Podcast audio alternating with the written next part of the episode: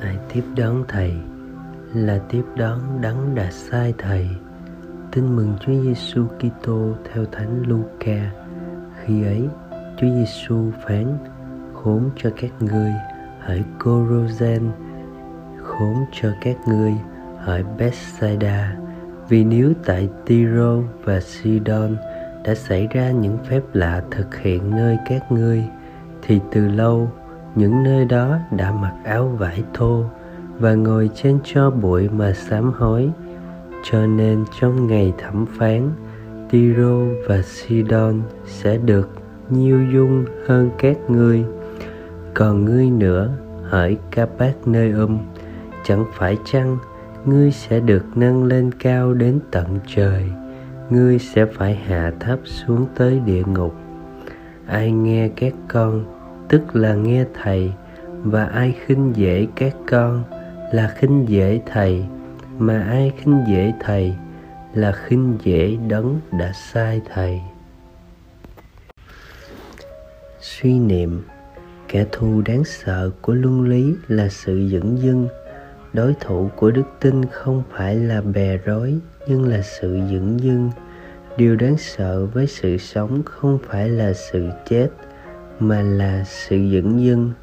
Ta có thể tìm thấy vô vàng câu nói tương tự của các doanh nhân, cảnh cáo về mối nguy của lòng dẫn dưng, sự lãnh đạm trong lối sống hàng ngày. Mối nguy tác hại hơn ta tưởng nhiều. Trong bài tin mừng hôm nay đức giêsu cũng cho thấy sự dẫn dưng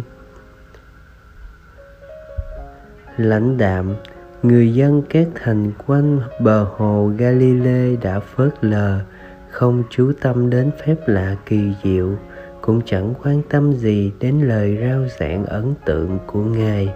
Hậu quả là họ không hoán cải, chẳng thay đổi đời sống theo những đòi hỏi của tin mừng và vì thế bị chút giữ. Mời bạn, khi đời bạn dựng dưng với Đức Kitô phục sinh, chỉ quan tâm nửa vời tới vài điều răng thì có ngày bạn sẽ khóc than vì đã không thay đổi. Cảnh báo trên đây có thể hợp với bạn dù bạn là môn đệ Chúa Kitô khi bạn chưa dành cho Đức Kitô phục sinh vị trí cao nhất trong đời mình cũng chẳng xét tính sống đều răn mến Chúa yêu người. Tóm tắt, tất cả các hành xử của một môn đệ Chúa Kitô như bạn, sống lời Chúa, tôi sẽ cố gắng đọc giờ kinh tối tại gia đình, quan tâm ghi nhớ lời Chúa đọc trong giờ kinh tối, cũng như trong bài tin mừng trong thánh lễ. Cầu nguyện lạy Chúa Giêsu con xin lỗi Chúa, vì nhiều lúc làm cho Chúa buồn sầu, thương tiếc khi con vô cảm, lãnh đạm, dẫn dưng trước lời Chúa mời gọi, hay chểnh mãn không thực hành điều răn mến Chúa yêu người. Xin giúp con thực sự hoán cải, thay đổi lối nghĩ, cách sống của mình. Amen.